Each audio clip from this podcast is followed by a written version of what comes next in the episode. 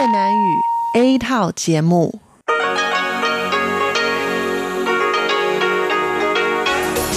Đây là Đài Phát thanh Quốc tế Đài Loan RTI.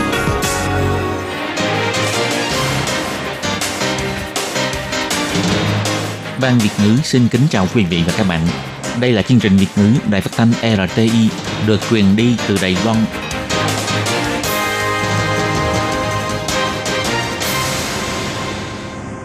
Các bạn thân mến, Hải Ly xin chào các bạn. Hôm nay Chủ nhật, ngày 23 tháng 8 năm 2020, tức ngày 5 tháng 7 âm lịch năm canh tí. Sau đây Hải Ly xin mời các bạn đón nghe chương trình phát thanh tiếng Việt của Đài Phát thanh Quốc tế Đài Loan RTI với các nội dung như sau. Mở đầu là phần điểm tin quan trọng trong tuần. Tiếp theo là các chuyên mục tủ kính sinh hoạt, góc giáo dục và sau cùng khép lại bằng chuyên mục nhịp cầu giao lưu. Và bây giờ Hải Ly xin mời các bạn đến với phần điểm tin quan trọng trong tuần và trước hết là tin tóm lược. Trạm phục vụ gia đình di dân mới ở khu vực Bát Lý do người Việt thành lập đã chính thức khai trương vào ngày 16 tháng 8. Đại hội thể thao sẽ được tổ chức tại Kim Môn vào tháng 9. Theo nghiên cứu, khó cứu vãn băng tan ở đảo Greenland, e rằng mực nước biển toàn cầu sẽ tăng lên 6 mét. Biến thức ăn thừa thành phân bón trồng hoa. Theo Trung tâm Chỉ huy và Phòng chống dịch bệnh, mở cửa cho học sinh sinh viên nước ngoài và Trung Quốc nhập cảnh, nhưng sau khi cách ly vẫn phải tiếp nhận xét nghiệm PCR. Lương cơ bản của Đài Loan có biên độ tăng nhẹ. Tổng thống kỳ vọng doanh nghiệp cùng chung tay thúc đẩy tăng cơ hội việc làm trong nước. Các bạn thân mến, và bây giờ Hải Ly xin mời các bạn đến với nội dung cụ thể của phần điểm tin quan trọng trong tuần. Trạm phục vụ quan tâm gia đình di dân mới ở khu vực Ba Lì được thành lập bởi Võ Thị Phương Hằng, người sáng lập Hội quan tâm di dân mới ở khu vực Ba Lì, được chính thức khai trương vào ngày 16 tháng 8. Bà Võ Thị Phương Hằng cho biết, mục đích thành lập của trạm phục vụ là để hỗ trợ di dân mới tại khu vực Ba Lì có thể thích nghi cuộc sống ở Đài Loan. Đối tượng phục vụ không chỉ có di dân mới ở khu vực Ba Lì mà còn bao gồm tất cả di dân mới ở thành phố Tân Đài Bắc. Trong buổi lễ khai trương có sự hiện diện của quan chức Cục Giáo dục, Cục Xã hội và trạm phục vụ của Sở Di dân thành phố Tân Đài Bắc, cũng như một số hiệu trưởng trường tiểu học và ủy viên lập pháp vân vân. Ngoài ra còn có sự tham gia của di dân mới người Việt Nam, Indonesia, Thái Lan, Campuchia và Trung Quốc. Lúc phát biểu, người triệu tập nhóm tư vấn ngôn ngữ di dân mới thành phố Tân Đài Bắc cho biết, trong những năm trở lại đây, cô giáo Võ Thị Phương Hằng đã đóng góp rất nhiều để cho hội di dân mới ngày càng lớn mạnh và mong hội có thể giúp đỡ càng nhiều di dân mới hơn. Chuyên viên của trạm phục vụ thành phố Tân Đài Bắc thuộc Sở Di dân cho hay, Trước đây, trạm phục vụ cũng đã thường xuyên tương tác với Hội quan tâm di dân mới Ba Lì. Bây giờ lại thành lập trạm phục vụ thì sẽ có nhiều nguồn lực hơn để phục vụ cộng đồng di dân mới. Nhiều khi, nhân viên và nguồn lực của chính phủ là không thể đi sâu vào ngõ ngách của đời sống. Có sự thành lập của trạm phục vụ thì có thể hiểu rõ hơn về nhu cầu của cộng đồng di dân mới và trực tiếp giúp đỡ họ, nhất là có một số di dân mới khi gặp phải vấn đề gì đó mà không biết phải làm sao giải quyết. Cô giáo Võ Thị Phương Hằng với ưu thế về ngôn ngữ và sự thân thiện của mình có thể giúp họ kịp thời giải quyết vấn đề. Bà vợ Thị Phương Hằng cho hay, bà hy vọng thông qua sự phục vụ không ngừng nghỉ để nâng cao chất lượng cuộc sống của di dân mới. Hôm nay có thể thành lập trạm phục vụ quan tâm gia đình di dân mới là cũng nhờ công lao của Giám đốc Trung tâm Phục vụ Gia đình Di dân mới Tâm Trung thuộc Cục Xã hội thành phố Tân Đài Bắc. Giám đốc đã khích lệ bà thực hiện kế hoạch thành lập trung tâm phục vụ này. Du lịch tại các hòn đảo ngoài khơi Đài Loan đã trở nên nóng bỏng. Đại hội thể thao tại hòn đảo ngoài khơi 2 năm tổ chức một lần, được bắt đầu từ ngày 18 tháng 9 đến ngày 20 tháng 9. Năm nay sẽ do huyện Liên Giang tổ chức. Huyện trưởng huyện Liên Giang Lưu Tăng Ứng và huyện trưởng huyện Kim Môn Dương Trấn Ngô đặc biệt đáp máy bay đến Đài Bắc, tuyên bố chính thức khởi động sự kiện thể thao tại hòn đảo ngoài khơi lớn nhất của Đài Loan. Thôn Từng Bích được xưng là địa trung hải mà tổ, được chọn làm nơi thi câu cá đá là cuộc thi rất hiếm thấy. Đơn vị tổ chức hy vọng giới trẻ đang làm việc ở Đài Loan có thể về nhà chứng kiến sự kiện thể thao của Kim Môn, Mà Tổ và Bành Hồ. Mùa hè ở Mà Tổ, chúng ta ghé thăm nước mắt xanh. Mùa thu ở Mà Tổ, chúng ta đi tìm gió và mặt trời. Đại hội thể thao tại hòn đảo ngoài khơi Đài Loan, hai năm tổ chức một lần, sẽ được diễn ra tại Mà Tổ vào ngày 18 tháng 9 tới ngày 20 tháng 9. Huyền trưởng huyện Liên Giang Lưu Tăng Ứng và huyền trưởng huyện Kim Môn Dương Trấn Ngô đặc biệt đến Đài Bắc để mời mọi người đến mà tổ tham gia đại hội thể thao, gồm các cuộc thi đấu, bóng mềm ném chậm, phi tiêu vân vân. Địa Trung Hải mà tổ được chọn làm nơi tổ chức cuộc thi cầu cá đá là một cuộc thi rất khiêm thấy, huyền trưởng Lưu Tăng Ứng cho hay.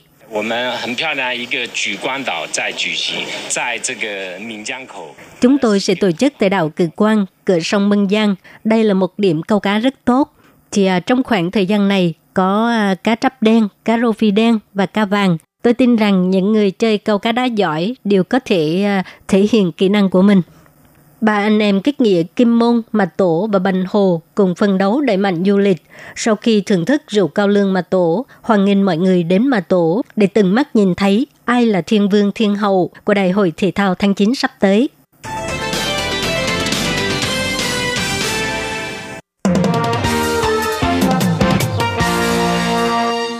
Theo một nghiên cứu mới nhất cho thấy, tốc độ băng tan ở đảo Greenland của Bắc Cực đã đạt đến mức độ không thể cứu vãn.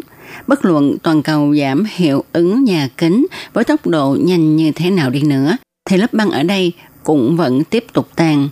Nếu như lớp băng ở đảo Greenland tan hết, thì e rằng mực nước biển trên toàn cầu sẽ dâng lên 6 mét. Hãng tin Reuters cho biết, các nhà khoa học nghiên cứu 234 con sông băng xuyên qua Bắc Cực cho đến năm 2018.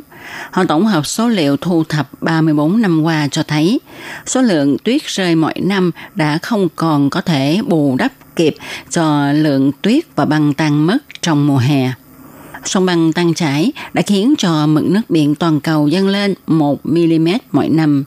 Nếu như lớp băng ở đảo Greenland tan hết, thì e rằng mực nước biển trên toàn cầu sẽ dâng lên 6 mét, đủ để nhấn chìm nhiều thành phố ven biển trên toàn cầu. Tuy nhiên quá trình này phải mất mấy chục năm.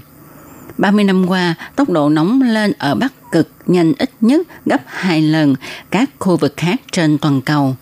Hiện tượng này còn được gọi là hiệu ứng Bắc Cực phóng đại, và biển băng ở cực địa đạt mức thấp nhất trong 40 năm qua vào tháng 7 năm nay. Do băng ở đảo Greenland giữ chặt lượng nước ngọt cực lớn, nên các nhà khoa học rất lo lắng vì nếu như lượng băng ở đây tăng chảy thì mực nước biển toàn cầu sẽ dâng lên. Nghiên cứu mới nhất cho thấy, khu vực này mỗi 100 năm mới gia tăng lượng băng ở đây một lần mà thôi. Cho nên, một khi lượng băng bị thất thoát quá nhiều, thì muốn có lại lớp băng như xưa là chuyện rất khó. Chuyên gia cho biết, những cảnh báo của nghiên cứu này đủ để cho chính phủ các nước có sự chuẩn bị, nhằm ứng phó khi mực nước biển dâng cao.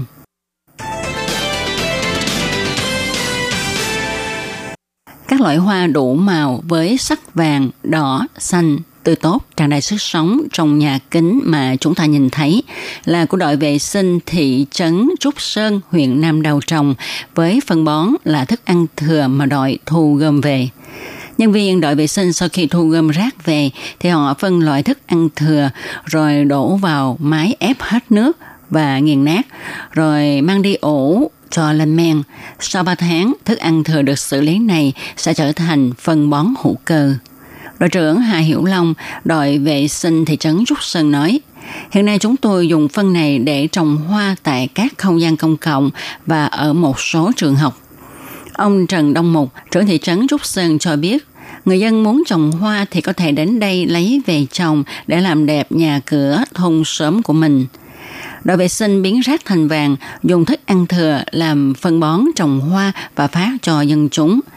Hiện tại trên toàn Đài Loan có 50 nơi được trang bị máy xử lý thức ăn thừa. Sở Bảo vệ môi trường sẽ trợ cấp kinh phí cho quận huyện để trang bị thêm máy móc nhằm tận dụng tối đa thức ăn thừa, vừa có thể giảm lượng rác thải lại vừa làm đẹp cho môi trường.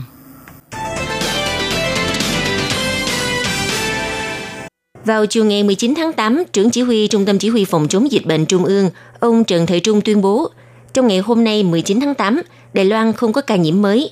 Số ca nhiễm COVID-19 trên cả nước hiện nay là 486 ca. trong đó có 394 ca lây nhiễm từ nước ngoài, 55 ca lây nhiễm trong nước, 36 ca lây nhiễm trên hàm đội Tuân Mu và một ca đang điều tra nguồn gốc lây nhiễm. Ngày 19 tháng 8, Trung tâm Chỉ huy Phòng chống dịch bệnh Trung ương mở cuộc họp ký giả tuyên bố Bắt đầu từ hôm nay sẽ mở cửa nhập cảnh đối với học sinh nước ngoài thuộc bậc giáo dục cao cấp, trung cấp trở xuống. Trong đó bao gồm cả phụ huynh đi theo con em thuộc quốc tịch Trung Quốc, Hồng Kông và Macau. Tuy nhiên, tất cả đối tượng học sinh phụ huynh nước ngoài sau khi nhập cảnh phải áp dụng lệnh cách ly tại nhà 14 ngày. Trước khi kết thúc cách ly phải tiếp nhận xét nghiệm PCR. Trưởng chỉ huy Trần Thời Trung cho biết, do suy nghĩ đến vấn đề nhập học cho năm học mới – Chính vì thế mở cửa nhập cảnh đối với học sinh nước ngoài để các em theo kịp tiến độ học tập. Tuy nhiên, sau khi cách ly vẫn phải tuân thủ quy định xét nghiệm PCR. Cách làm này với mục tiêu giảm thấp rủi ro lây nhiễm và cũng nhân cơ hội loại trừ tư tưởng kỳ thị đối với người nhập cảnh từ nước ngoài. Ông cũng nhắc lại, cho dù đã bị nhiễm bệnh mà không có triệu chứng, nhưng nếu sau 14 ngày cách ly thì khả năng lây nhiễm vẫn là rất thấp.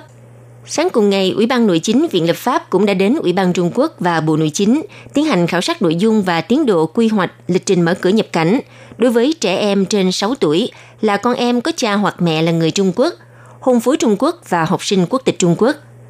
Chủ tịch Ủy ban Trung Quốc ông Trần Minh Thông cho biết, chính phủ thành lập Trung tâm Chỉ huy Phòng chống dịch bệnh Trung ương. Ủy ban Trung Quốc là một trong những thành viên thuộc trung tâm – Chính vì thế, Ủy ban sẽ xử lý chiếu theo điều lệ đặc biệt dành cho công tác phòng chống dịch bệnh được Viện Lập pháp thông qua. Ông Trần Minh Thông nhắc lại một lần nữa cho biết, dựa trên tiền đề không gây ảnh hưởng cho công tác quản lý phòng chống dịch bệnh, Ủy ban Trung Quốc và các ban ngành có liên quan sẽ phối hợp chặt chẽ với Trung tâm Chỉ huy Phòng chống dịch bệnh Trung ương, từng bước thực hiện biện pháp xử lý cho giai đoạn tiếp theo. Ông Trần Minh Thông nói, Chúng tôi đã chuẩn bị sẵn sàng. Trong thời gian thích hợp, chúng tôi sẽ sắp xếp một đợt đưa họ về nước để đi học. Vì thế, trong thời gian này, mọi người hỏi tôi về vấn đề này. Chúng tôi xin trả lời rằng, về mặt cơ bản, vì phương hướng chính sách rất rõ ràng, nên chúng tôi đang nỗ lực tích cực hoàn tất tiến trình có liên quan.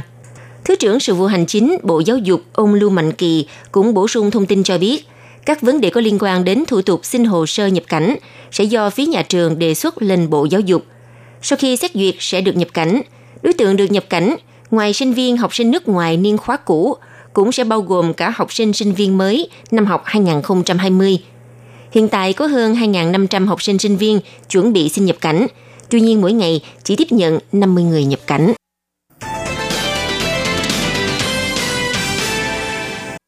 Vào hôm ngày 18 tháng 8, Ủy ban thẩm định lương cơ bản thuộc Bộ Lao động Đài Loan đã thông qua biểu quyết tăng lương cơ bản với biên độ nhẹ. Sáng ngày 19 tháng 8, Tổng thống Thanh Văn có mặt tham dự hội nghị giao lưu doanh nghiệp San San. Bà đặc biệt gửi lời cảm ơn đến giới doanh nghiệp, đồng thời nhấn mạnh từ lâu nay bà luôn đặt mục tiêu phát triển mô hình kinh tế mới lên hàng đầu với quyết tâm thúc đẩy sự sáng tạo trong các ngành nghề để mang lại cơ hội việc làm và phân bổ việc làm cân bằng cho xã hội – trong những năm gần đây, chính phủ đã lập nên kế hoạch hỗ trợ cho các doanh nghiệp sáng tạo mới, nâng cấp đổi mới mô hình hoạt động ngành sản xuất. Đến nay, trên phương diện tạo cơ hội việc làm và phân bổ việc làm sẽ cần đến sự đồng hành nỗ lực của các doanh nghiệp và chính phủ.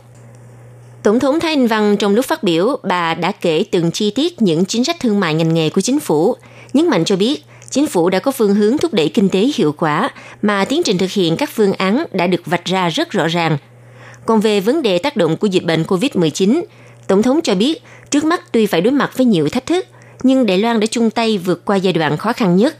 Bước tiếp theo, chính phủ sẽ tiếp tục xúc tiến kế hoạch tháo gỡ khó khăn 3.0, ngân sách đặc biệt trị giá 210 tỷ đài tệ và 6.000 tỷ đài tệ. Ngân sách mở rộng đầu tư sẽ tiếp tục được sử dụng, cùng lúc thông qua ba hoạt động chủ yếu như chi tiêu, đầu tư tư nhân và đầu tư công cộng.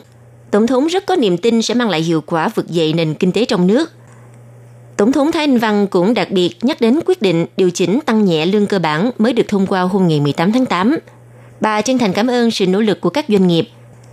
Tổng thống Thái Anh Văn cho rằng trong thời kỳ hậu COVID-19, Đài Loan muốn có chỗ đứng trong môi trường cạnh tranh toàn cầu thì buộc phải tập hợp ý kiến từ phía doanh nghiệp và chính phủ, cùng cố gắng sáng tạo chuyển đổi mô hình mới với mục tiêu tạo dựng một Đài Loan ngày càng phồn thịnh và an toàn trong tương lai.